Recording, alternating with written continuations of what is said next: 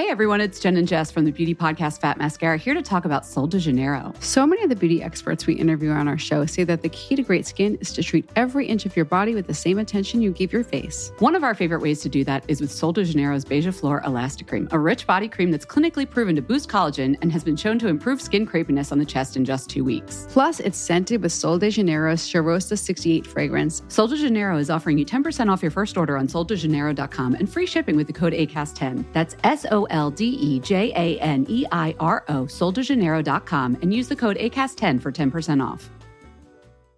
Quality sleep is essential for boosting energy, recovery, and well being. So, take your sleep to the next level with Sleep Number. With a Sleep Number smart bed, you can individualize your comfort level and enjoy a better sleep night after night. JD Power ranks Sleep Number number 1 in customer satisfaction with mattresses purchased in-store. And now the Queen Sleep Number C4 smart bed is only $1,599, a saving of $300 only for a limited time. For JD Power 2023 award information, visit jdpower.com/awards. Only at Sleep Number stores or sleepnumber.com. Hur ska vi, kan du börja det här eh, poddavsnittet då? Ja. Jag vill börja med att eh, du ska tacka mig för igår. Tack för igår gumman. vi avslutade ju faktiskt förra poddavsnittet med att säga att du hade en överraskning till mig. Ja, Och det hade du fan. ja det hade jag verkligen. Du och Jonas kom ju och hämtade mig med fucking limousin igår. Älska oss.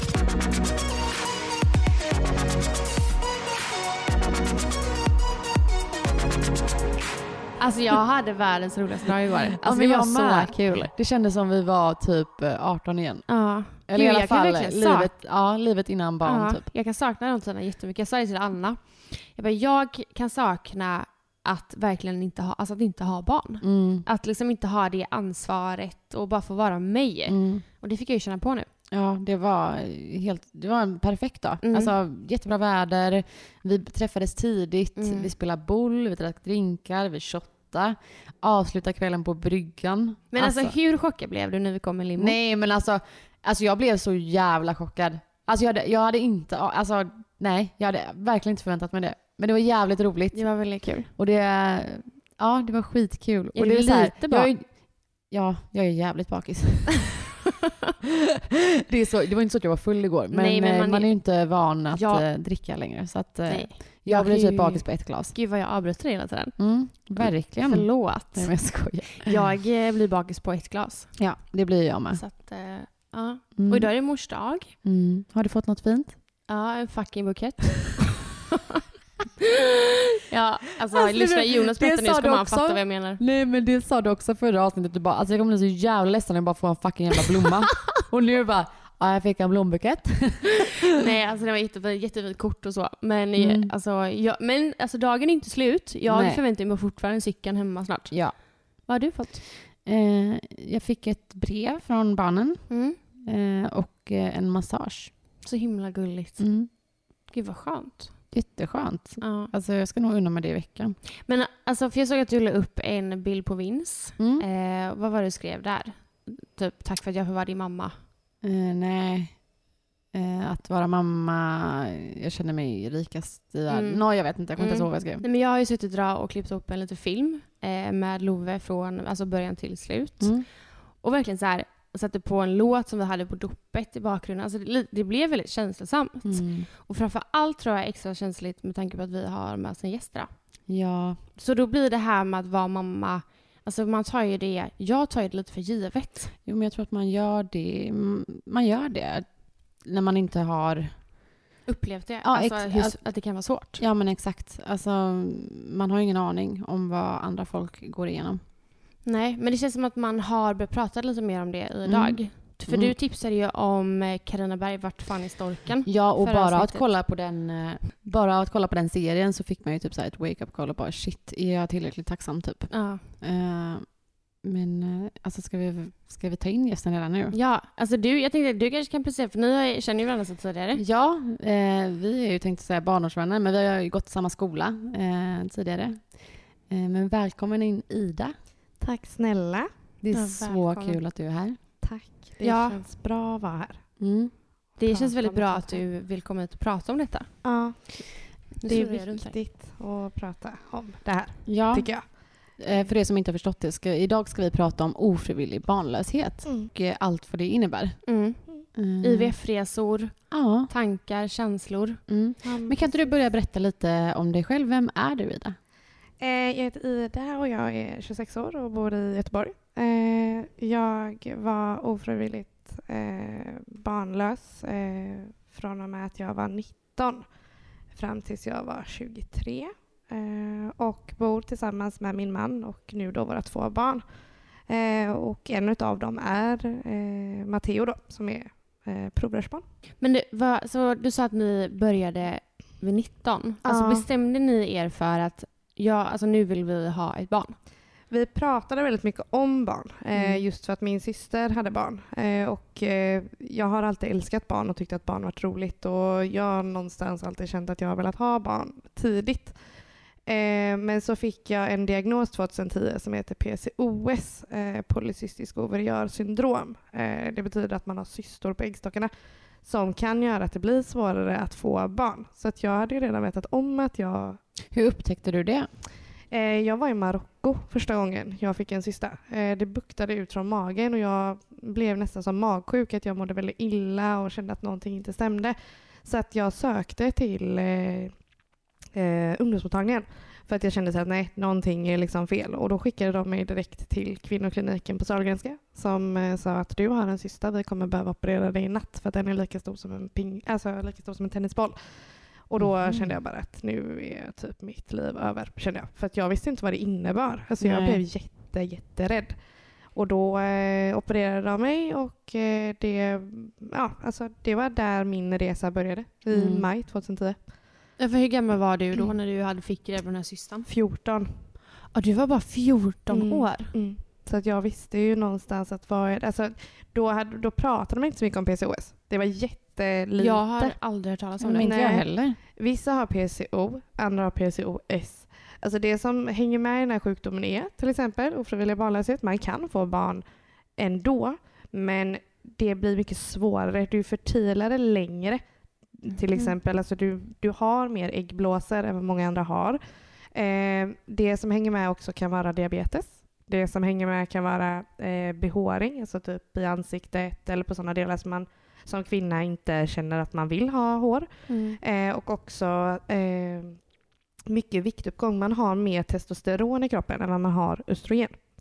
Så att det är det PCOS eh, och Mhm. PCO har lite. Men kände du när du fick reda på det redan då att Mm. du kanske vill ha barn tidigt bara för att du vet att det kan kan, finnas en chans liksom Mm. att det faktiskt inte det var en sköterska som sa det till mig Mm. faktiskt. Att tänk så här, är det så att du träffar någon som du verkligen vill vara med, se då till att ni kanske ska försöka skaffa barn snabbt. För att det kan vara så att, att det blir jobbigt för dig. Och då kände jag bara att jaha, hjälp mig. Alltså jag Mm. fick ju fullständig panik. Så när jag träffade Marcus så berättade inte jag det för honom. För jag var livrädd. Vad, var du, vad var du rädd för då? Att han skulle lämna mig. För att jag inte skulle kunna få barn inom situationstecken nu då, Mm. på ett normalt sätt. För det, man pratade inte om IVF då. Ingenting. Och jag Nej. visste nästan någonstans innerst inne att vi skulle få göra det här. Mm. För så många gånger man hade haft liksom, ja, från 14 till 18 då, för jag träffade Marcus när jag var 18. Så många gånger man liksom då hade kanske haft sex med någon oskyddat, inte gått på p-piller och aldrig blivit gravid. Mm. Då var jag så här, ja okej, vi, vi kommer behöva liksom göra det. Och när jag väl berättade det för honom då att det här har hänt mig, jag måste bara få prata med dig om det här för att jag kände att det är lika bra att jag gör det nu, för lämnar du mig så lämnar du mig snabbt. Mm. Liksom. Och då var jag så här, vi kommer nog behöva göra IVF för att jag har den här, jag har PCOS och det, det är det som hänger med. Mm. Och då var han så här, okej, vi, Mm. vi gör det här tillsammans. Och det blev Såklart. ju jätterörande. Mm. Ja, hur var, alltså för det samtalet och hur var din re- reaktion? Var det mycket känslor som bara, alltså allting bara lättade? Mm. Jättemycket. Mm. Men det måste ju också vara en så här bekräftelse på att bara, shit, jag har verkligen träffat rätt. Ja. Liksom. Ja, verkligen. För jag Mm. lärde ju känna Marcus när jag var 14. Mhm. Så när den här resan började för mig med PCOSen, det var ju då jag började lära känna Marcus.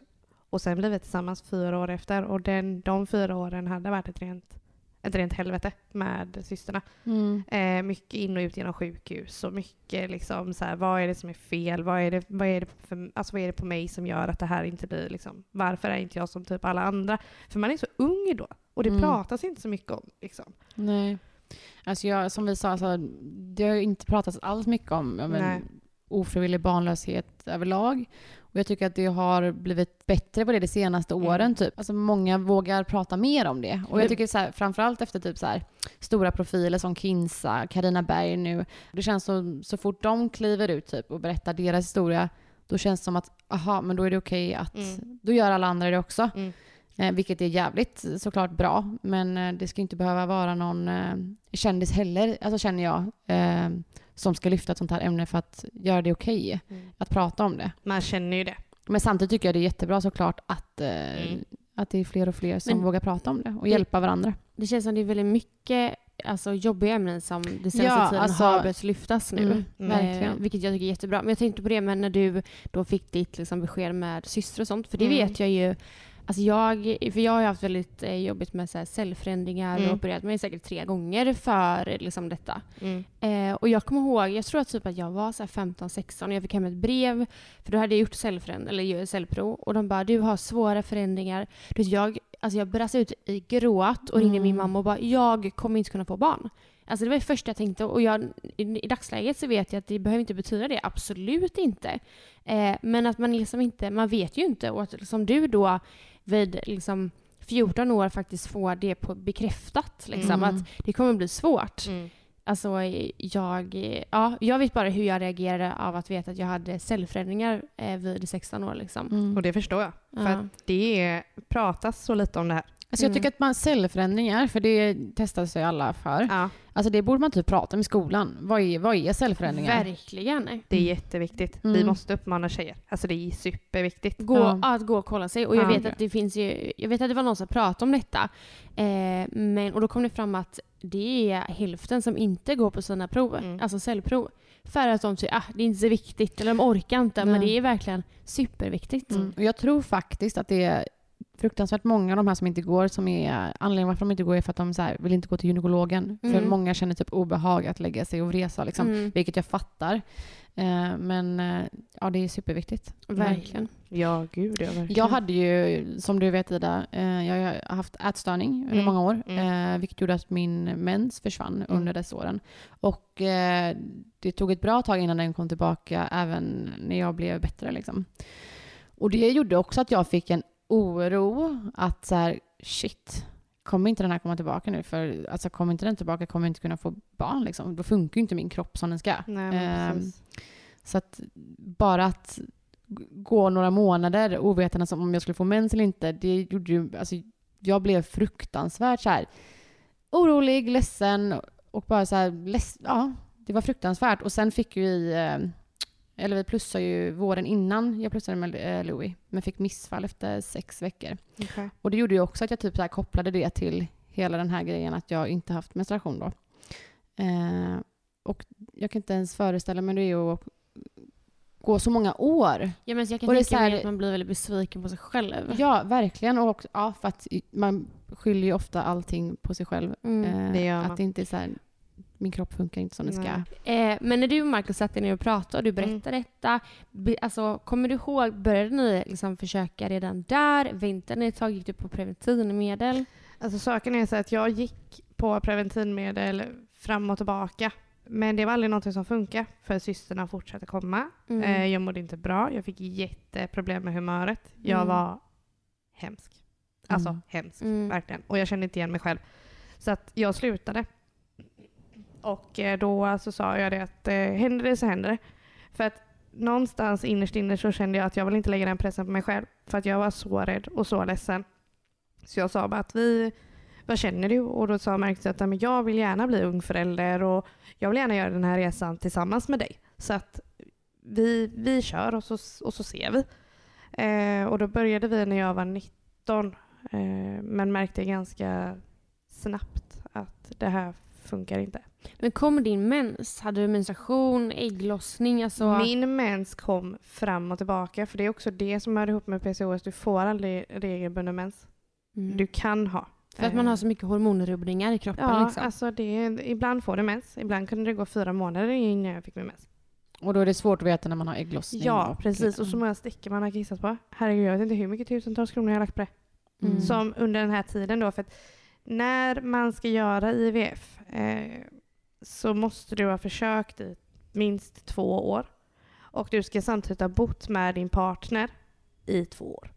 Okej. Alltså det finns vissa kriterier man måste liksom uppnå typ. Men det, för ja, det var någon, eh, för vi skrev ju ut på vår Instagram och frågade om eh, det var någon som Mm. ville komma och prata om detta. Eh, och då var det faktiskt en tjej som eh, skrev att hon blev nekad IVF för att hon hade lite för högt B, eh, BMI. Ja? BMI. Ja, Mm. eh, för att det finns tydligen en Just gräns. Ja, Och jag kan, också jag roll. kan förstå kanske om man har alltså, alltså extremt överviktig, Mm. att det blir att, liksom, att det tar skada att bli gravid. Mm. Men att alltså det handlar om du vet, så här, väldigt, väldigt lite och de nekar henne. Och då var det direkt så här Mm. att jag började tänka att okej, men då, det känns konstigt att det finns massa olika kriterier för att genomgå detta. Alltså att man ska vara tillsammans en viss period, att man ska ha försökt liksom under en viss period. Det, Och där också när, det, när de började med de här kriterierna, för jag gick ju hos en gynekolog i stan, i Göteborg. Och då när vi började prata om detta, för vi gick på eh, tabletter där vi eh, försökte ja, men få ägglossning. Men nu måste jag bara, så att jag är med, för detta var efter två år då? Efter att ni har försökt? Vi- Eller när, när kommer liksom de här tabletterna in? Eh, ett och ett halvt år Ah, okej. så började vi. För då pratade jag med gynekologen och bara, vi har försökt så här länge, vi vet inte vad vi ska göra. Hade ni eh, hade ni mycket sex under den här ett och ett halvt åren? Extremt. Ja. Alltså verkligen. Blev det jobbigt till slut? Att det var Ja, såhär, ni bara alltså det har sex så här, för vi att hade inte liksom. sex för att det var skönt. Det Nej. var lite mer typ så här, ja, eh, jag kunde smsa Marcus. Ja, Ja. Jag tror att jag har ägglossning. Mm. Jag tror att det är så vanligt. Alltså man är ju Gud, desperat det är liksom, för att vanligt. träffa. Alltså det är ju inte, hur många dagar är det man har ägglossning per månad? Det är typ två eller tre Mm. dagar. Det är Mm. egentligen helt sjukt. Ja, att, alltså det, det är väl typ så här, liten chans att bli gravid, chans att bli gravid, Mm. stor chans, Mm. chans, lite. Alltså det är ju typ något sånt. Jag nämnde ju. ju det förra veckan, men för- på den här Carina Bergs serie så sa Mm. de att det är den största anledningen eh, till att man inte får ägglossning då och eh, blir gravida är eh, ja, men rubbningar i hjärnan typ. Ja. Att det blir någon slags stress. Ja. Och det tror jag också är extremt vanligt för att Mm. många, eh, så fort man eh, får bekräftat då från att man ska få hjälp med I- IVF, Så, så blir av. de, ja, då slappnar de av och blir gravida innan de ens hinner få hjälp. Mm. Men Mm. också, du slappnar av på ett sätt, Mm. men på ett sätt så slappnar du inte av. För Nej. du blir livrädd. Men det ligger en, Mm. måste ligga en underliggande stress där hela tiden. Ja. Jättemycket. Även om man. Ja, även om man är så här, eh, men det, det kommer, det kommer. För det vet jag typ när vi började. Eh, så jag var, sa exakt som dig då, och då visste jag ändå att jag kunde bli gravid. För jag hade varit gravid en gång tidigare.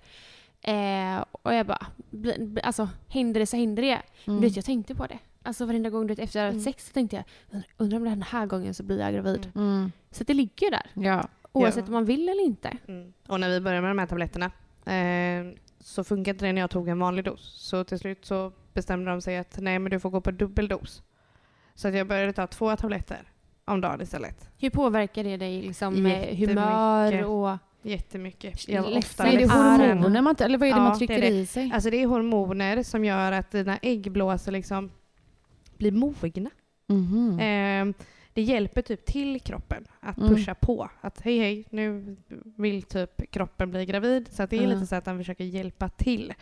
Eh, men det funkade inte. Och, Men när tog ni steget och sökte till så här, ni kände så här, nej det, här, det går inte, vi har försökt med tabletterna Mm. och vi har, vi har mycket sex men det är inget resultat liksom. ett och ett halvt år, Mm. då började jag prata med min gynekolog. Mm. Och bara så här, det här funkar inte, jag vet inte vad jag ska göra, jag känner att jag är ledsen. Vi kommer ingen vart. Jag börjar känna mig stressad. Och det vet jag då att jag pratade med sköterskan om. Och då sa hon bara att du behöver inte stressa över det här. Varför ska du stressa över det här? Herregud, du kommer få barn någon gång. Och då kände jag bara så här, ja fast det är Jävla fitta. typ- Håll Ja. käften typ. Ja, och jag hade blivit så jävla Ja, jag frustrerad. blir typ, alltså, jag mig hon- hjälplös. Ja, Mm. och också typ så här, då kände jag bara så här, vet du hur många gånger vi har sex? Hur många gånger jag ligger med benen upp mot väggen för att jag då kanske inte vill att det ska rinna ut så snabbt? Alltså det där, jag trodde inte folk Mm. gjorde det där. Nej. Alltså jag har ju sett att folk så här, Mm. att man så här, ska lägga med benen upp och så. Jag men vadå, hjälper det? Men det är för att de inte ska rinna ut. Alltså precis som du sa det, att Ja. man tänker liksom att om jag ligger så här Alltså nu, tänker, nu säger jag ju bara vad jag tror vi har Ja. sett. Du Ja. kan ju berätta mer. Men att eh, det är för att de inte ska rinna ut. Jag har sett Mm. en massa att folk liksom ligger så, så ligger de så jättelänge. Och, och jag vet att För att man har hopp då att det ska liksom gå Du gör sig. typ. så mycket grejer som... vad är det konstigaste du har gjort? Jag har stått på händer. Ja, det har det. Ja. För att det inte ska rinna ut. Jajamän, mot väggen. Hade du någon liksom när du väl var i det, Mm. hade du någon nära dig eller var du uppe redan då så här att shit det här går vi igenom nu och här pratar du mycket om det? Inte när vi inte gjorde IVF så att säga. Nej. När jag gick på tabletterna och det. Nej. Alltså det var ingen som visste om det. Det var, var det jag och jobbigt Marcus. att vara så ensamma i det? Fast Ja, du hade ju Marcus det. då såklart. Det men... var jättejobbigt. För Mm. att det var så här, ja, vi är ensamma om det här. Det var ingen Nej. som visste. Och det var jättejobbigt. Alltså jag var så här, "Ha, nu står vi här ensamma liksom. Men när vi väl tog steget och pratade med vår gynekolog och bara så här, så här är det. Vi vill ha barn. Och han bara så här, jo jag vet det för ni har ju liksom, ni har ju fått tabletter. Mm. Så då sa han att nej, vet ni vad, vi tar steget nu. Nu skriver vi papper och vi skickar in remisserna till Sahlgrenska. Vilket vi gjorde mars 2000, ska vi se, 2016 Mm. skickades remissen in. Vi kom inte till Sahlgrenska förrän i november 2016. Mm. Det är sån lång väntetid för under sommaren har de stängt. Mhm. Eh, så i november 2016 så fick vi komma till eh, Sahlgrenska eh, och träffa läkare och det här och eh, Marcus fick göra spermaprov. Vi Ja, fick, förlåt jag avbryter nu, för det här tänkte jag, eh, för jag satt och tänkte på det, att Mm. nu vet ju du att du har PCOS Mm, i bakgrunden. Ja. men någonstans här, alltså kollar man inte spermier tidigare än det här? Nej, För då har ni hållit på i nästan typ, vi säger två år Ja. här, men ni har inte kollat spermierna eh, än Nej. så länge. Men då kollar man spermien och eh, spolar va? Eh, Spola gjorde vi redan när eh, vi eh, började med tabletterna. Då så gjorde de Okej. en spolning för att se om Se. det finns det någon blockad. Och det Mm. gjorde det inte. Nej. Men först då så gjorde de ju då spermaprovet när vi kom till Sahlgrenska. Och de gjorde tester på mig. Vi gjorde blodprov båda två. Vi gjorde inskrivning. Vi fick ta kort. För det gör man när man kommer till Sahlgrenska. In till repressionsmedicin som det heter då. Då tar de kort på dig. I en webbkamera. Så att de har det inne i sin typ lilla journaldagbok som är mig och Marcus. Det är för att när man ringer in så vill de veta vem du är. De vill se det på bild för att det blir liksom lite mer personligare. För annars så har de ju bara ett namn Mhm. och vet liksom inte vem man pratar med. Det är Jag tycker det är ganska fint, för då blir det nästan som att de Eh, även fast det är kanske olika personer som Mm. jobbar där så blir det ändå att de gör den här resan tillsammans med Ja. er. Mm. Alltså de säger hej Ida, alltså så här Ja. att det blir liksom så att de har koll på vem som är vem. Ja, Men verkligen. då, det här med spermaprov, Mm. då runkar han alltså i en kopp Jajamän. på, Men gör, nej, han gör på- det hemma Thomas. Nej, Nej, man, fick på göra det där. avdelningen. Va? Men jag vet att man kan välja att göra det hemma. Ja, Eh, men, då ska det vara inne inom en viss Ja, tid. exakt. Jag läste lite om detta. Mhm. Men hur, jag måste bara fråga liksom, för då kommer ni dit och då vet han om att han ska göra, lämna ett prov där då. Mm. Hur är hans känsla innan? Pratade, var han nervös? Tyckte han att det var jobbigt? han tyckte det var jobbigt. För att, Undrar ifall det är många som inte liksom så här kan få upp den liksom. Jonas har ju gjort ett spermaprov. Jaha. Ja, jag var jättesur den Ja, dagen. han gjorde det på jobbet typ. Ja, Jonas och Var du Kalle. sur? Ja, för att han skulle runka. Bättre att han sätter på mig. Men- jag. ja, nej men man gör det på våningen under reproduktionsmedicin på Sahlgrenska. Mhm. Så att de har liksom ett eget sätt. Det Marcus har berättat för mig då, det är ju att han har fått liksom hämta en kopp i den här lilla receptionen och där står det ju tjejer i hans ålder. Så att det tyckte jag han var jobbigt. Han var så här, Mm. Jag fattar det. ja då ska vi se, de vet precis vad jag ska gå in och Ja. göra. Han tyckte det var skitjobbigt. Men så gick han ju då in i det här lilla rummet och han har berättat för mig typ att det är två fåtöljer och lite tidningar. Och han var såhär, tidningar? det, alltså, för att man är ju så nervös där inne. Och det fattar jag. Herregud, han ska prestera. Han känner bara, nu måste jag prestera 100%. Ehm, men det gick bra, tror jag. Mm. Eller så. Mm. Det blev väl Och det bra. de gör då är liksom att titta liksom hur han spermier, om hur de simmar och Precis, hur må- kvaliteten. Isak, för jag vet att när Jonas och Kalle de gjorde det så kunde de ju se då hur många det är som faktiskt eh, lever, Mm. eh, hur många det är som är aktiva, hur snabbt de rör sig. Mm. alltså precis. typ la la la. Så och det, det, gjorde det de då. tar de ju med dig när man har det här samtalet sen efter Mm. typ, jag kommer inte ihåg hur länge det var. Men då vet jag att vi satte oss ner och pratade om det här, jag, läkaren och Marcus. Och då var de så här. Det är PCOS som är mycket för att dina ägg släpper inte. Mm. Eh, du har ett högt eh, ämnesomsättningsvärde så du kommer behöva börja på vaccin. Och då var så här, okej. Vad är det?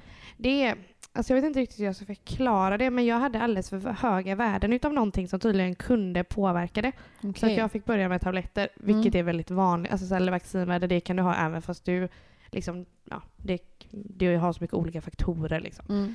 Men eh, då vet jag att de sa till Marcus, för min, eh, ja Marcus då, min man, han eh, han snusade ju väldigt, väldigt mycket innan. Eh, han kunde liksom snusa en och en halv dosa om dagen. Oj. Ja, jättemycket. Han kunde liksom ta dubbelmacka kallar han det. Då tar han två snus och så liksom så, så att, eh, Men då sa de det att du behöver sluta. Du Mm. behöver sluta nu Marcus för att det här kan påverka för att de simmar inte jättelångsamt och de simmar inte jättesnabbt. Men du behöver sluta för att vi tror att det kan vara en påverkande faktor i det här. Mm. Eh, så han slutade samma dag. Så han var bara så här, nej vet du vad, det här är inte värt det. Nej. Så han började med Onico istället, de här nikotin eller eh, tobaksfria. Och eh, sen startade ju våran resa där. Då var det sprutor och det var... Men tar du sprutorna hemma då? Ja, det Ja. Man, man får allting utskrivet. Så att Mm. man får, när man är hos läkaren så är det, du får antingen ett kort program eller ett långt program. Antingen sprutor eller nässpray. Okej. Och de bestämde direkt att nej men vet ni vad, vi kör på, vi kör sprutor. Eh, så man tar en spruta först i några dagar och sen kommer du tillbaka och så kollar de och sen börjar du med en spruta till. Så du tar två sprutor. Det är just för att de ska eh, växa till sig, mogna och sen för att de ska stanna kvar. Mm. Och när du tar sprutan som du gör så att de ska stanna kvar, då har du fått ditt datum för äggplocket. Okej. Eh, och när man gör äggplocket då eh, får din man följa med. Eh, göra, eh, alltså då får de liksom gå ner och ja, runka och så en kopp och sen så kommer det här provet upp till eh, stället där du gör äggplocket. Så det här är beloppet på typ någon timma typ? Eller vad? Ja. Ah, okej. Alltså det Ja. går jättesnabbt. Mhm. Eh, och du får då göra äggplock eh, och där får du också reda på hur många ägg du får ut. Eh, och de gör då, antingen de gör ICSI heter det, då är det att de liksom tvingar spermie och ägg ihop. Eller så låter de eh, dem hitta varandra själva. Liksom. Eh, och första äggplocket jag gjorde, då fick jag ut 21 ägg. Är det Eh, mycket eller lite? alltså vad, vad är normalt? Inte, jag vet inte Nej. om det är normalt. Det låter ju mycket. Det, låter jättemycket. Ja. Men jag måste, för jag måste gå, om vi bara går tillbaka till när ni, liksom, ni, ni sitter där på det här mötet med läkaren Mm. Och ni vet att här och nu, alltså när vi lämnar den här dörren, eller dörren så börjar Mm. vår IVF-resa. Mm.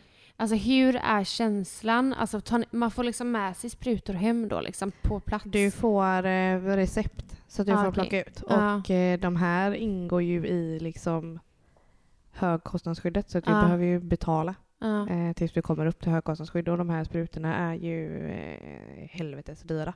Mhm. Vad kostar, Eh. alltså första gången när ni hämtar ut dem då, vad kostar, kommer du ihåg vad, Alltså jag tror nu, jag är inte hundra, men om jag kommer ihåg rätt så låg vi kanske på 900 000 kronor mm, för de här sprutorna. mm, Jag kommer ihåg att det var väldigt mycket pengar i alla fall. mm, Ehm, och det var ju samtidigt chocken där och då för jag vet när vi kom in i, eh, i väntrummet när man fick sitta och vänta eh, hur mycket människor det satt där.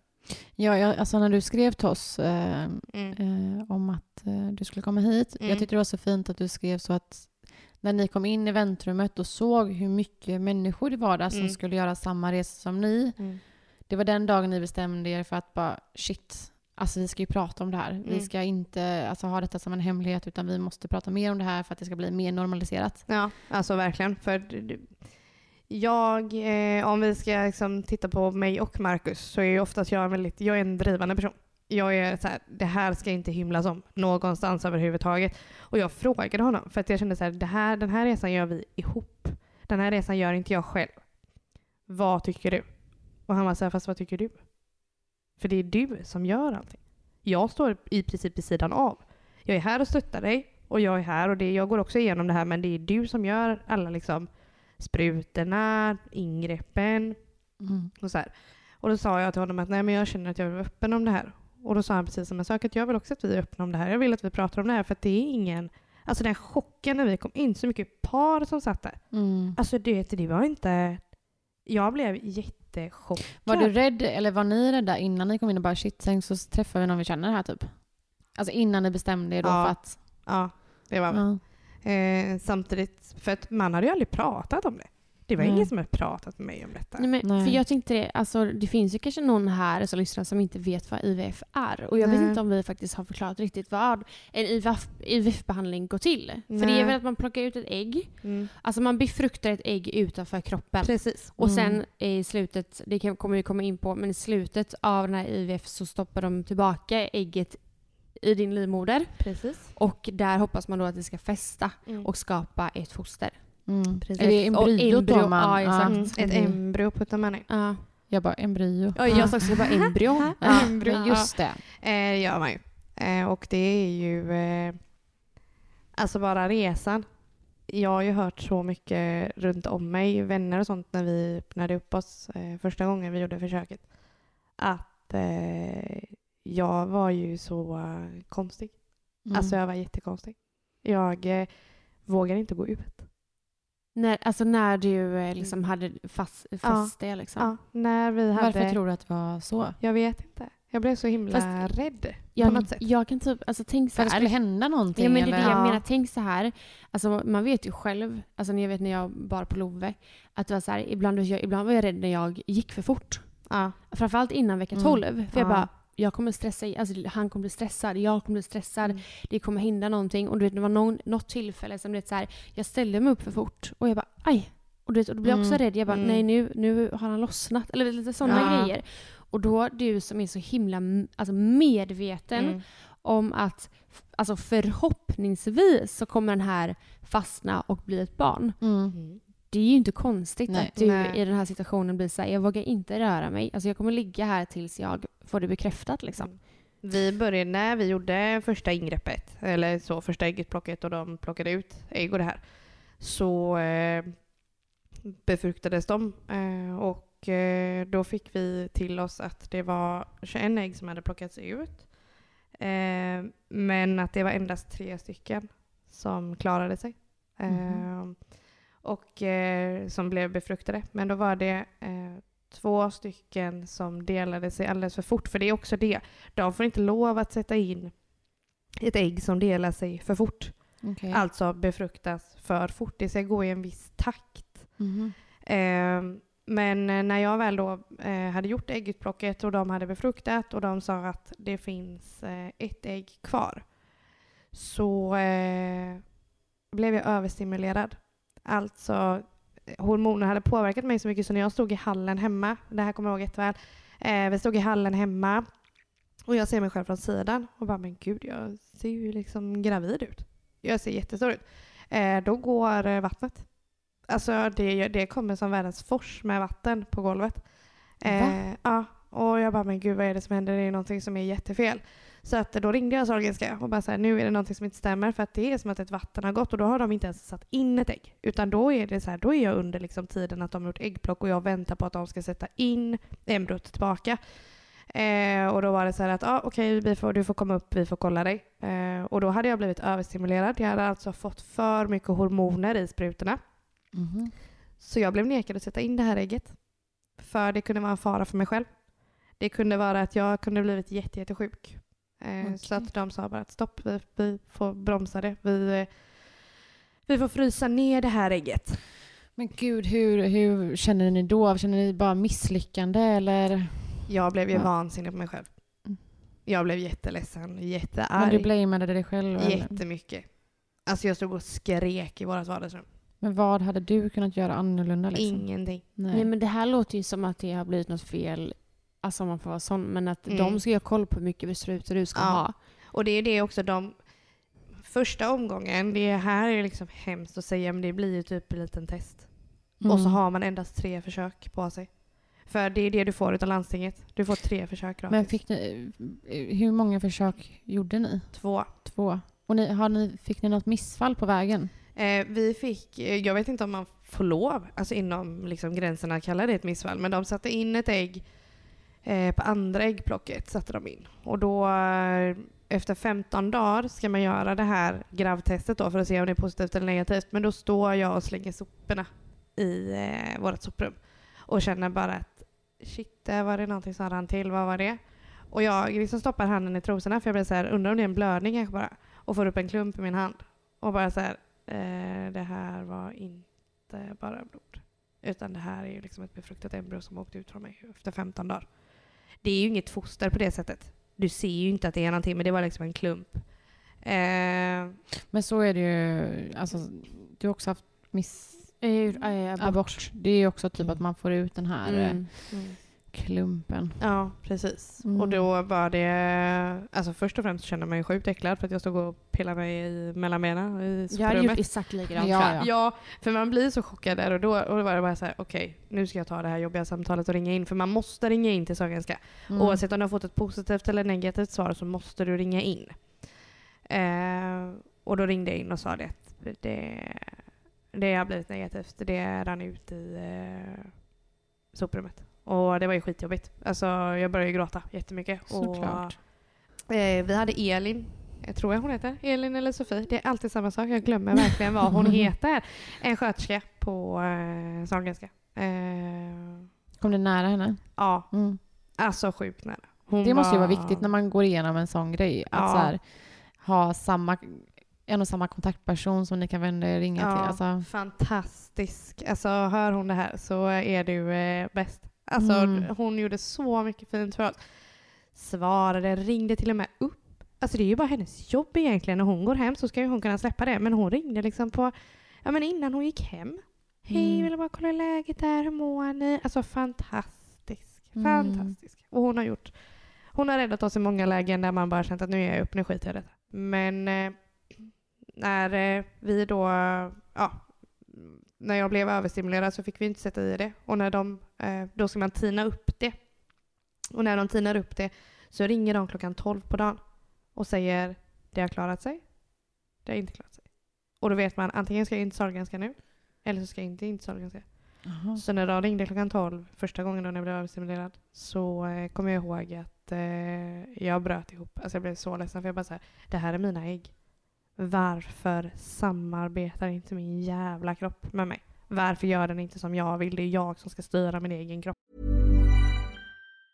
Hey everyone, it's Jen and Jess from the beauty podcast Fat Mascara here to talk about Sol de Janeiro. So many of the beauty experts we interview on our show say that the key to great skin is to treat every inch of your body with the same attention you give your face. One of our favorite ways to do that is with Sol de Janeiro's Beija Flor Elastic Cream, a rich body cream that's clinically proven to boost collagen and has been shown to improve skin crepiness on the chest in just two weeks. Plus, it's scented with Sol de Janeiro's Charosta 68 fragrance. Sol de Janeiro is offering you 10% off your first order on soldejaneiro.com and free shipping with the code ACAST10. That's S O L D E J A N E I R O, soldejaneiro.com, and use the code ACAST10 for 10% off. Ryan Reynolds here from Mint Mobile. With the price of just about everything going up during inflation, we thought we'd bring our prices down. So to help us, we brought in a reverse auctioneer, which is apparently a thing. Mint Mobile unlimited premium wireless. Ready to get 30, 30, bit to get 30, bit to get 20, 20, 20, bit to get 20, 20, bit to get 15, 15, 15, 15 just 15 bucks a month. So, Give it a try at mintmobile.com slash switch. $45 up front for three months plus taxes and fees. Promo for new customers for limited time. Unlimited more than 40 gigabytes per month. Slows. Full terms at mintmobile.com.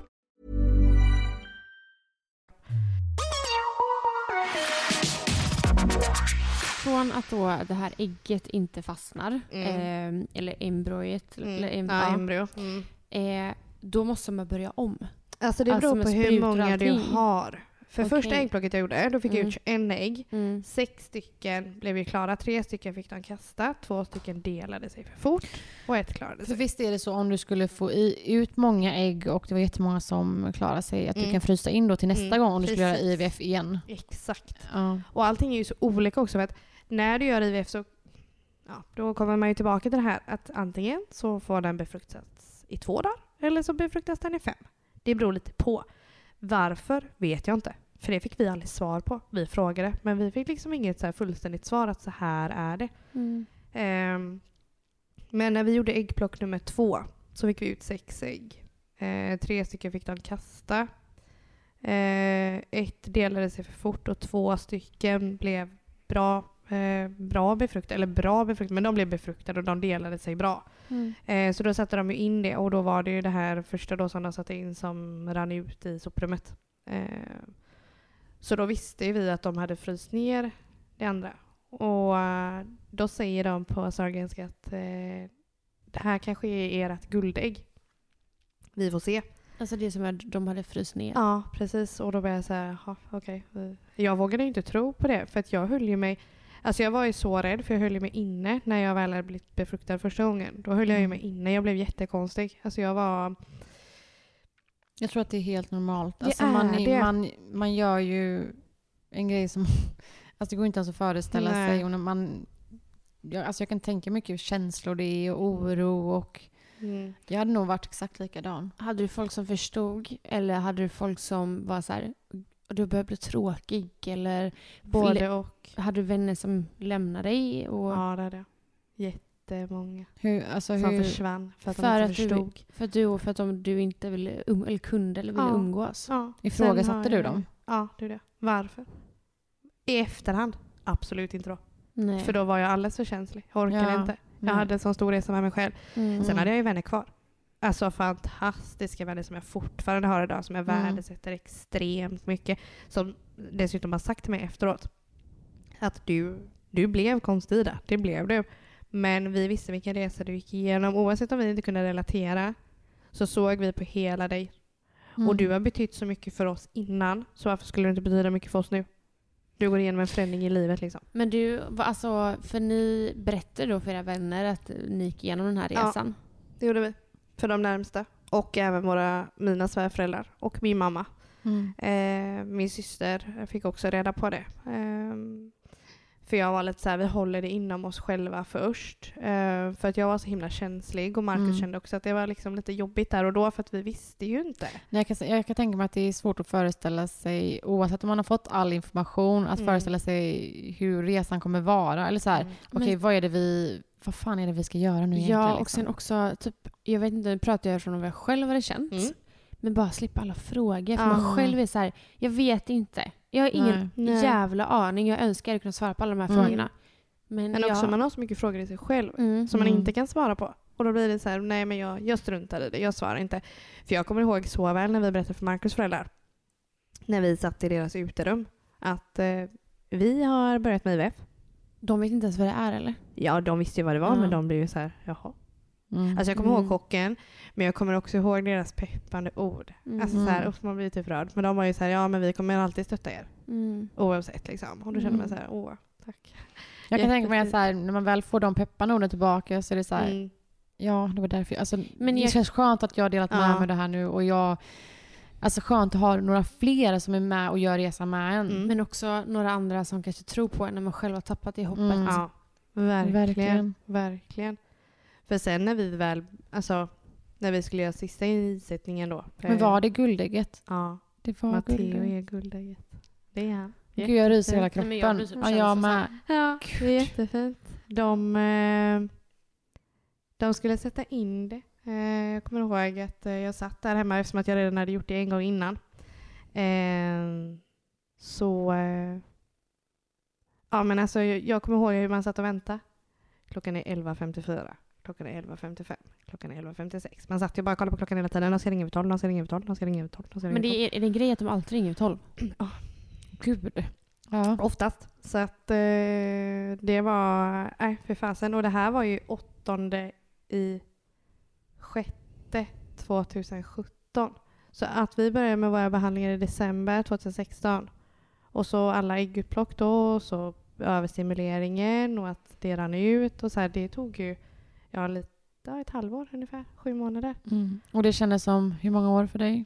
15. Mm. Alltså jättelångt, jätte, jättelångt. Eh, så åttonde i sjätte sätter de in, eh, för de ringde då vid tolv. Och bara att ja, det har klarat upptidningen, du kan komma in. Vid två. Eh, Okej. Alltså det var den chocken och då ringde jag till Marcus och så berättade jag bara att det har klarat sig. Och han blev ju helt tyst i telefonen. Han blev ju jätte, bara så här, eh, vadå? Ska vi göra en insättning nu då? Ja, det ska vi. Så att klockan två åker, eh, åker jag in. Eh, du, får följa med. Och han bara så här, ja, jag måste ringa min chef. Jaha, vad ska du säga till din chef? Alltså det var ju verkligen så här, ja, okej, så att vi åkte ju in tillsammans eh, och satte in det här. Eh, och då hade de även gjort för att eftersom att första insättningen rann ut så hade de byggt på min slemhinna med tabletter. Så man hade fått äta tabletter som byggde en tjockare slemhinna så att det här ägget liksom skulle typ kunna bona in sig. Mm. Och man ser ju allting på en skärm. Så Häftigt. när du ligger i detta rummet så ser man på en skärm som ligger precis ovanför dig, typ som en TV. Mm. Mm. Där då så är det så ser man när de kommer in med den här tunna, tunna, tunna slangen som ska in i liksom livmodern. Och så petar de in ägget så ser man den här, alltså det ser ut som ett riskorn som Mhm. ligger. Så ser man det lilla riskornet så är det så här. Jaha, där ligger liksom ett litet riskorn nu. Shit, det här är Mm. verkligen mitt. Så att där också blir man ju så påverkad. För att då vet man att nu ligger det, nu ligger det här ansvaret på mig. Mm. Så jag satt ju, alltså, jag blev ju eh, konstig där med. För då satt jag på Livsmedelsverket. Vad får jag äta, vad får jag inte äta? Ja. Vad ska jag göra? Ska jag, jag får inte träna, jag får inte motionera, alltså jag får inte göra någonting för att jag blev helt så här, oh shit. Och det sa ju de till mig på sjukhuset också. Försök att inte träna, bara ta det lugnt, vila nu två dagar för det kommer kännas som mensvärk. Mm. Mm. Så jag sjukskrev mig i två dagar. För jag var såhär, nej, alltså mitt jobb då var så stressigt. Så jag sa nej, jag, jag ligger hemma de här två dagarna då. Mm. Eh, och där och då bestämde jag mig också att nej, det här ska inte påverka mig. Jag, händer det så händer det. Jag kan inte göra någonting. För det var också det då sköterskan sa till mig. Du kan inte påverka om du sitter kvar eller om du åker Nej. ut. Du kan inte det. Eh, så att jag, eh, jag började liksom leva som vanligt. Fast samtidigt i huvudet så var man ju livrädd. Mm. Men hur, från och med att du stoppar in, Mm. hur många veckor går du tills du ska ta ett test? 15 dagar går man. Så ungefär 15 två veckor. Ja. Eh, jag fuskade då. Så att jag tog ju testet eh, 20, ska säga, 23 juni. Två dagar innan midsommar. Och, eh, jag bara, hur många dagar hade det gått då? Eh, f- 13 eller 14. Så att jag skulle göra det idag. Ja, för jag tog det på fredagen. Mm. Och vi skulle iväg till några vänner och fira lite och så här. Och så eh, på lördagen skulle jag ha tagit det. Så Marcus var verkligen så här mot mig. Du får inte ta det för att det här får inte förstöra våran dag. Mm. Tänk om det skulle vara negativt. Men Mm. har du, är det här, alltså, har du några symptom? Känner man av någonting där? Jag gjorde inte det. Och det var därför jag var så rädd. Mm. Eh, Men vad visade det? Positivt. Så att jag kissade i smyg. jag sprang in där på toa på morgonen liksom och bara, jag kissar. Och då kommer jag ihåg att Marcus sa det. Jag hör att du är inne på toan. Och då var jag såhär, ja men vad fan kissa får man väl göra eller? Mm. Och då var han såhär, fast gör du testet? Nej. Men tror du här och då att du på något sätt hade ändå en liten aning? Ja, lite. För att på något sätt så kände jag mig så lugn i det. Mm. Så att mm, någonstans undermedvetet så tror jag att jag visste liksom. Får jag fråga en sak? Fråga på. När du nu plussade, Mm. vilken vecka är man i då? Alltså då är du i, ska vi se, vecka, vad är det de räknar? Tre tror jag. Ja, för det borde, för den ligger, alltså ägget och spermien ligger väl typ i cirka typ fem dagar någonting. De befruktades i Mhm. fem dagar Mm. eh, innan de förde in det. Så att, ja, men typ tre veckor. Okej. Eh, och det första jag skriker när jag har kissat på stickan och bara ser att det är ett plus, så skriker jag bara du ser vi pappa. Du fattar inte, jag plussar Marcus. Och då kommer han bara in på toan och bara du ljuger. Nej, alltså det blev ju så himla, så himla känsligt. Så att jag ringde, jag ringde Marcus, eh, vi ringde Marcus mamma och pappa på Facetime. Eh, och de är inte vana att vi ringer på Facetime typ klockan åtta på morgonen. Man bara ja, hallå. eh, och sa bara att ni ska bli farmor och farfar. Och jag kommer ihåg Marcus pappas intryck där han, eh, han började gråta. Mm. Han bara bröt ihop. Ehm, mamma ringde vi och mamma säger bara att vänta lite, jag måste sätta på mig glasögonen. Va? Vänta lite, det finns ingenting att se. Ehm, och det var liksom där, där och då kände vi när jag plussade att nej, nu är det dags. Nu är vi öppna. Nu pratar vi om det här Mm. hur mycket som helst. Liksom. För nu, nu har vi plussat och nu tänker jag Mm. bara vara öppen. Men var ni inte oroliga första veckorna där? Jo. Att så här, Jätteoroliga. mm. För det vet jag ju Eh. själv när man var gravid, alltså de 12 första veckorna då. Ja. För att man säger ju efter vecka 12 brukar det oftast Ja. vara... Eh, jag var ju jätte, jätte, Mm. jättenojig. Vi gick ut med det till de värmsta vännerna och också typ lite så här bekanta. Mm. För när vi väl hade börjat plussa, eller när, när vi hade plussat eh, på midsommar där, så kunde jag inte hålla mig. Så det första jag sa när vi Ja. hoppade ut i bilen var jag är gravid. Mm. Eh, Okej. Men det är ju förståeligt. Oj. Såklart. Ja, för det är ju förståeligt. För det är ju en, det är en eh, milstolpe för eran del. Ja. Alltså milstolpen är ju för 12 veckor. Ja. För de som kanske lätt då kan bli gravida. Ja, och med tanke på hela den jävla resan. Ja men att det då liksom Mm. lossnar första gången eller att det liksom Mm. då rann ut. Och Mm. jag, kan tänka mig att det här, det här är ju det ni har strävat efter från start. Att det Mm. liksom ska Mm. fastna och att det ska bli positivt. Mm. Sen kommer ju resterande såklart. Alltså de här 12 veckorna som du pratar om Nanna. Och, men innan dess är det så här, det är ju så himla för er är det väl det viktigaste att det ska börja växa, alltså fastna liksom. Fastna och växa. Och det var också, när man gör IVF så får du ett, eh, ett ultraljud i vecka nio. Okej. Just bara för att se så att allting sitter på rätt plats. Mm. För det kan ju, alltså chansen finns när du gör det här är att det kan bli ett utomhavandeskap. Okej. Mm. Så att då ville de ju liksom gå in och kolla att allting såg bra ut och då fick vi se ett tickande hjärta. Då var det så här, shit nu är detta verkligen på riktigt. Så att man Mm. blev ju jättekänslosam. Um, Illamående, alltså något sånt. spydde från vecka fem ända fram till vecka Men- 39. Va? 39? Jajamän. Nej. 11 gånger om dagen. Skämtar du? Men då, men då alltså, jag då som eh, alltså kan bli gravid på Mm. vanligt sätt eh, hade tyckt att det var fruktansvärt.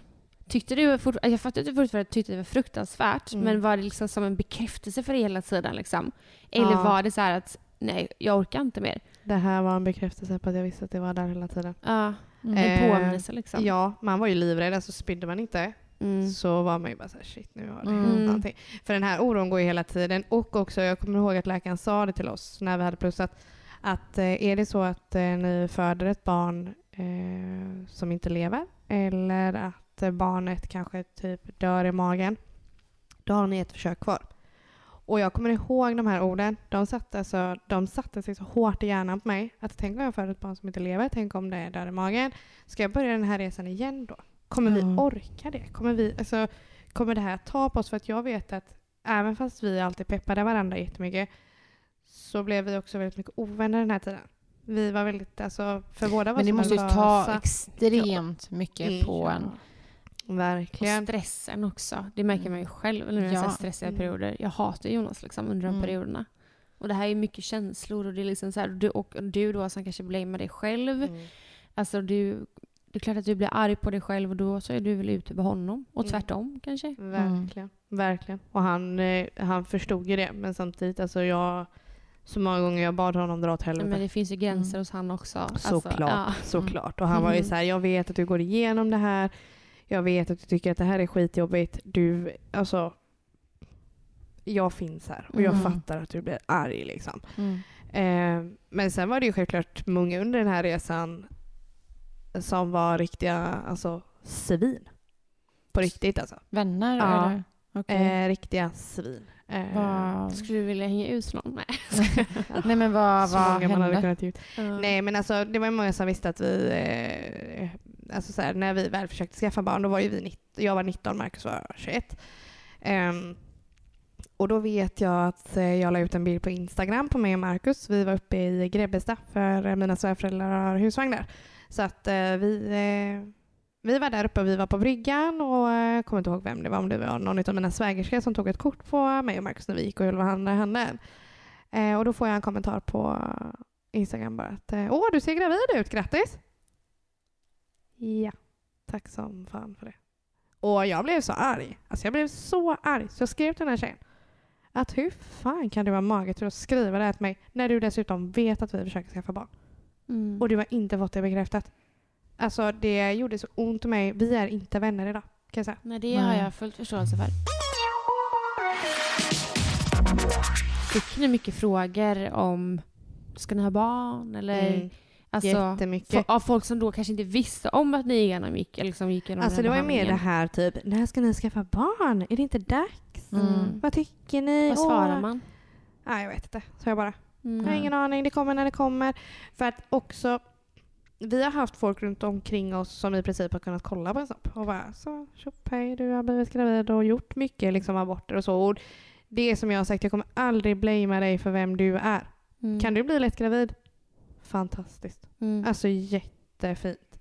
Och kan du inte bli det, då har du en resa och det kommer vara en, alltså en berg och dalbana. Det kommer det vara. Mm. Men det kommer också vara en berg och dalbana i ditt liv som du kommer komma ihåg Mm. och som du också kommer känna att du växer som person. Mm. För du lär känna dig själv så mycket. Ser du tillbaka på den här tiden som eh, såklart en jobbig tid och tuff tid men också som en fin tid? Ja, Det är jag, för att så mycket närmare jag kom Marcus på ett sätt. Mm. Samtidigt som jag också lärde känna honom och mig själv Mm. extremt mycket. Jag vet precis vilka mina känsliga punkter är nu. Mm. Och jag vet exakt vad jag behöver för folk runt omkring mig för att jag ska må bra. Mm. Eh, och där och då också så fick man liksom så här, man fick lite på vitt på svart. Så här, vilka Mm. är dina riktiga och äkta vänner? Mm. Ja men det är det här. Det här är mina äkta riktiga vänner. Mm. Och det idag värdesätter man ju extremt mycket. Mm. Såklart. Nu vet man ju. Mm. Men Ida, sen kom ju lilla Matteo. Jajamän. Mm. För Eh, tidigt eller kom han för sent? Eh, hade du- 39 plus eh, fy... Nej, 39 plus 2 tog de ut honom för att jag spydde så mycket. Så Ah, att, eh, då sa de att du kommer inte palla med. Nej. Vi får plocka ut honom. Ah. Mm. Ehm, och där och då började en helt annan resa faktiskt. Mm. Då eh, fick jag en förlossningsskada. Aha. Så att den här resan slutade inte och den här förlossningsskadan har jag kämpat med i tre år nu. Vad... Jag fick en bristning, de klippte mig med eh, sax. För att, eh, var han surklocka. Nej. Nej, eh, han fastnade. Så Ah. att han kom inte ut så de fick dra honom med surklocka. Och då klippte de och sydde mig för hårt. Så när jag kom hem så sprack jag upp. Japp. Aj, vet du, aj! Ja. Jajamän. Men man Eh, klipp, klipp, ja, man klipper man uppåt ut- så klipper man neråt. Utåt åt sidan. Fan. Så du klipper ju typ mot rumpan till eller liksom ut Mm, mot mm. låret eller så här Mm. åt sidan. Klippte de mig. Så att när de sydde mig så sydde de för hårt och det sprack upp och när jag kommer hem eh, efter några dagar så säger jag till Marcus att du, det känns som att det är något som inte stämmer. Kan inte du kolla? Och han kollar och säger bara att eh, alltså den här minen kommer jag Åh, aldrig glömma. Gud. Vadå såg han bara att det var helt öppet? Jajamän, det var öppet, det var Men varit. du hade inte liksom känt det? Typ. Nej. Eller, det är Nej, klart- alltså man är ju så inne. Ni har ju två barn själv. Ja. Alltså, ni vet ju, ni har barn själv. Man är ju liksom Mm. i Man den är här lite bubblan. bedövad också. Ja. något Är man. Ja. Man vet ju inte vad som är vad. Nej. Eller... Nej. Och det men jag så, vet... Ja, Nej, Jag vet, det tänkte visste ju inte. nej, jag, alltså, jag bajsar ju nästan på mig utan att jag känner det liksom. Ja, och, det, och så är det. Och det är där också, de pratar ju inte om det. Nej. Inte alls. Nej. Så att då, där började en helt annan resa och den här resan har vi kämpat med nu i ja. Men vad, på vilket sätt påverkar det dig idag? eh, Kan inte ha samlag ordentligt. Kan inte ha tampong när jag har mens. Eh, kan inte sitta ordentligt. Jag väger alltid åt höger sida när jag sitter. Men eh, när ni har samlag, på vilket Mm. sätt gör det ont då? Om man får fråga det. Hela tiden. Att det är liksom, är du tajtare idag? Eh, ja. ja, det, jo, jo, det kan man nog säga. Alltså, Ja. Det har ju påverkat för att jag har en, eh, så mycket bindväv efter infektionen Mm. som drar i både Mm. ändtarmsöppning och Okej. i, mitt, eh, i öppningen till Mm. slidan. Eh, skulle opererats 9 april förra året egentligen men det ställdes in på grund av pandemin. Så att, eh, och Men- jag var på så mycket olika kliniker men det var ingen som ville ta mig. För att alla backade Herregud. varandra. Alla läkare, nej nej det här är, det här är normalt, ingen Mhm. fara. Tills jag kom till en specialist i Lidköping. Som sa bara att det här är absolut inte normalt. Nej. Men gud. Tack min kropp för att du gav mig ett barn men nu har det här hänt liksom. När ska resan ta slut? Men Ida, du har ju två barn idag. Mm, Eh, precis. Jag vill gärna veta liksom hur, med tanke på den här förlossningsskadan också. Mm. Det gick helt okej att vara gravid ännu en gång. Det gjorde det, men det påverkade extremt mycket. Mm. Ehm, vi gifte oss ett år efter, eh, ja, ett och ett halvt år efter att Matteo hade kommit eh, och sa att vi vill ha ett barn till. Mm. Herregud, vi vill inte, liksom, vi vill inte bara ha Hur gammal sa du ett att han var? Ett och ett Ett halvt. och ett halvt? Ja. Ehm, och jag var såhär, nej, vi måste, hur ska vi göra liksom? Vi Mm. behöver ha ihop För då var 75. era i huvudet hela tiden, okej nu ska vi köra igång med en till IVF-resa liksom och Precis. göra det här igen. Och då var det så här, okej, vi behöver bara spara pengar. Mm. Kostar det pengar? När du har fått ett barn som har kommit ut eh, friskt kan jag inte säga för att barnet kan fortfarande komma ut med diagnoser. Men när du får ett eh, levande barn ut så Mm. försvinner eh, dina försök eh, från landstinget. Då har du fått ett barn och då menar landstinget på att men då har du fått ett barn och ska du vara nöjd med det. Annars får du betala. Jaha, och vad, vad betalar, eller vad kost, vad, hur Det betalar beror man? helt på vilken klinik du går till. Okej. Eh, vi kollade på Karla-kliniken som ligger på Kalanderska. Mm. Eh, Karla-kliniken heter inte, den heter Livio. Och eh, då var det så här, ja okej, tre försök, eh, 80 000. Nu måste vi Alltså jag hade ingen spara. aning. Men Jag hade ingen för det är aning. så då, alltså, eh, för att IVF-behandling det är tre försök. Yes, och då är det tre äggplock. Det är det som ingår liksom. Mm. Det är så konstigt, som, det är som att det man köper paket. typ. Men om du hade eh, sparat och fryst in ägg, Mm. hade du ändå behövt betala? En viss summa, ja. Okej. Inte lika mycket, för då har du redan gjort äggplocken, då har du redan gjort allting. Då betalar du i princip för att de ska tina upp det och sätta in det. Okej. Men vi hade ju ingenting kvar, för Matteo var ju vårt guldägg liksom. Så då var det så Mm. här, okej, eh, då måste man börja om helt och hållet. Och vi frågade ju till och med Sahlgrenska, kan Mm. vi få göra det här? För vi kände oss så säkra med dem, speciellt sköterskan då. Så vi Mm. bara sa, kan vi få göra det här? Nej, det får ni inte. Vi går via landstinget, så att ni får göra det på en klinik där som gör det. Till Mm. exempel Nordic IVF då, eller Livio. Som låg i Göteborg. Så att eh, vi började kolla eh, och när vi gifte oss så sa vi det att vi önskade oss pengar till att kunna få ett till barn och vi var ju jätteöppna med det här. Mm. Eh, till och med inbjudan för jag var lite så här, "Usch, det känns typ alltså, hemskt att önska sig någonting för att jag, jag har alltid känt att nej men jag behöver ingenting liksom. Samtidigt som innerst inne har jag känt att jag vill ha till barn. Mm. Eh, och det kommer jag ihåg att det var eh, vissa som sa som var utanför vår vänskapskrets. Eh, men ni är väl nöjda med ett barn? Och då var det så här, jo det är klart att jag är nöjd med mitt barn, det har jag aldrig sagt. Men jag vill ge mitt barn ett syskon. Mm. Och det är inget fel att känna det, för jag känner verkligen så här, det behöver också nå ut. Att Men varför ska man har känna det- sig att det räcker? Så här, varför ska man känna att det räcker med ett barn? Och att, alltså, så här, du ska vara nöjd med ett barn? Ja, inte. såklart man älskar och är jättenöjd Ja. med sitt barn som du säger. Men det betyder inte. inte att man inte vill ha fler. Eller så. Nej, nej, jag vet inte. Och vi skrev ju ut i inbjudan då att eh, Mm.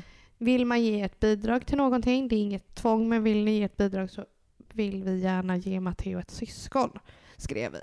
Eh, och vi fick, eh, vi fick en del pengar. Mm. Eh, och jag började i samma veva på eh, nytt jobb som jag verkligen älskar. Jag jobbar kvar där idag och jag mår så bra på min arbetsplats och Mm. trivs och jag känner verkligen att jag har hittat det jobbet jag vill ha. Eh, och då sa jag det till Marcus att vi får börja med isättningar eller börja med den här processen igen när jag känner att jag har landat lite. Mm. Eh, för jag känner att det här fortfarande liksom är så uppe på kartan. Mm. Ehm, och vi började, ja men vi, vi njöt utav Matteo. Ehm, och hade det jättebra. Och så eh, en dag när jag satt på jobbet så kände jag bara att någonting är jättefel. Jag mår inte bra. Det jag tror att jag var magsjuk. Eh, så jag åkte hem eh, och kissade på en eh, sticka och eh, det visade sig att jag var gravid. Alltså nu ryser jag igen. Ja. Alltså det här är så jävla fantastiskt ju. Mm. Men, Men i samma veva så gav man sig så jävla mycket skit. varför då? För att det var så här, jag har ju gjort IVF. och Då började jag blamea mig. Jag har tagit försök från andra. Jag hade kanske kunnat bli gravid i alla fall. Vad gjorde vi för fel? Vi kanske skulle försökt mera den gången Mm. vi sökte. Alltså jätte, jättemycket. Alltså jag gav mig så mycket skit. Och Men vet man, eh, vet man så att vad som hade kunnat påverka första gången och Nej. varför det funkar nu? nej. Vi har en teori själva och jag säger inte att det är sant och jag säger inte att det stämmer men vi har en teori själva över att min kropp hade fått lov att bli gravid och hade liksom förstått att okej, jag kan bli gravid. Wow, Mm. jag kan bära ett barn. Okej, ja men vi kör. Kan det vara det jag pratade om tidigare, att det var någon rubbning i hjärnan typ? Säkert. För att var, du hade ändå fått bekräftat när du var ung Mm. att så här, ja, det här kan påverka dig i framtiden, Mm. att du inte kan få barn. Det kanske hade satt sig så hårt och det hade skapat en otrolig stress, oro för dig, vilket har påverkat hormonerna. Mm. Och, det är man många gånger fick ja, det är lätt att säga. sig. Ja, det är, men det är också många gånger man har fått till sig där det är bara så här, ska du inte försöka slappna av? Men snälla. Och då känner man så här, fast vet vad, håll käften. Ja.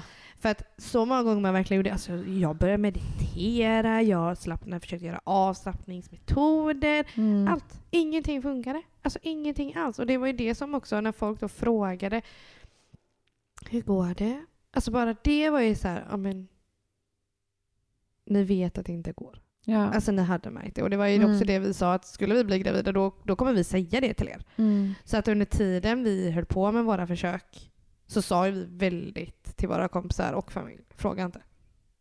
Men alltså när du väl plussar på den här stickan. Andra gången tänker Ja, Ja, men minst alltså vad, du måste ju blivit så chockad. Ja, jag trodde inte det var sant. Jag kissade på nog 10-20 stycken tror jag. Alltså jag bara såhär, nej men det stämmer inte, det är fel på den, kasta. Vi kissade bara till.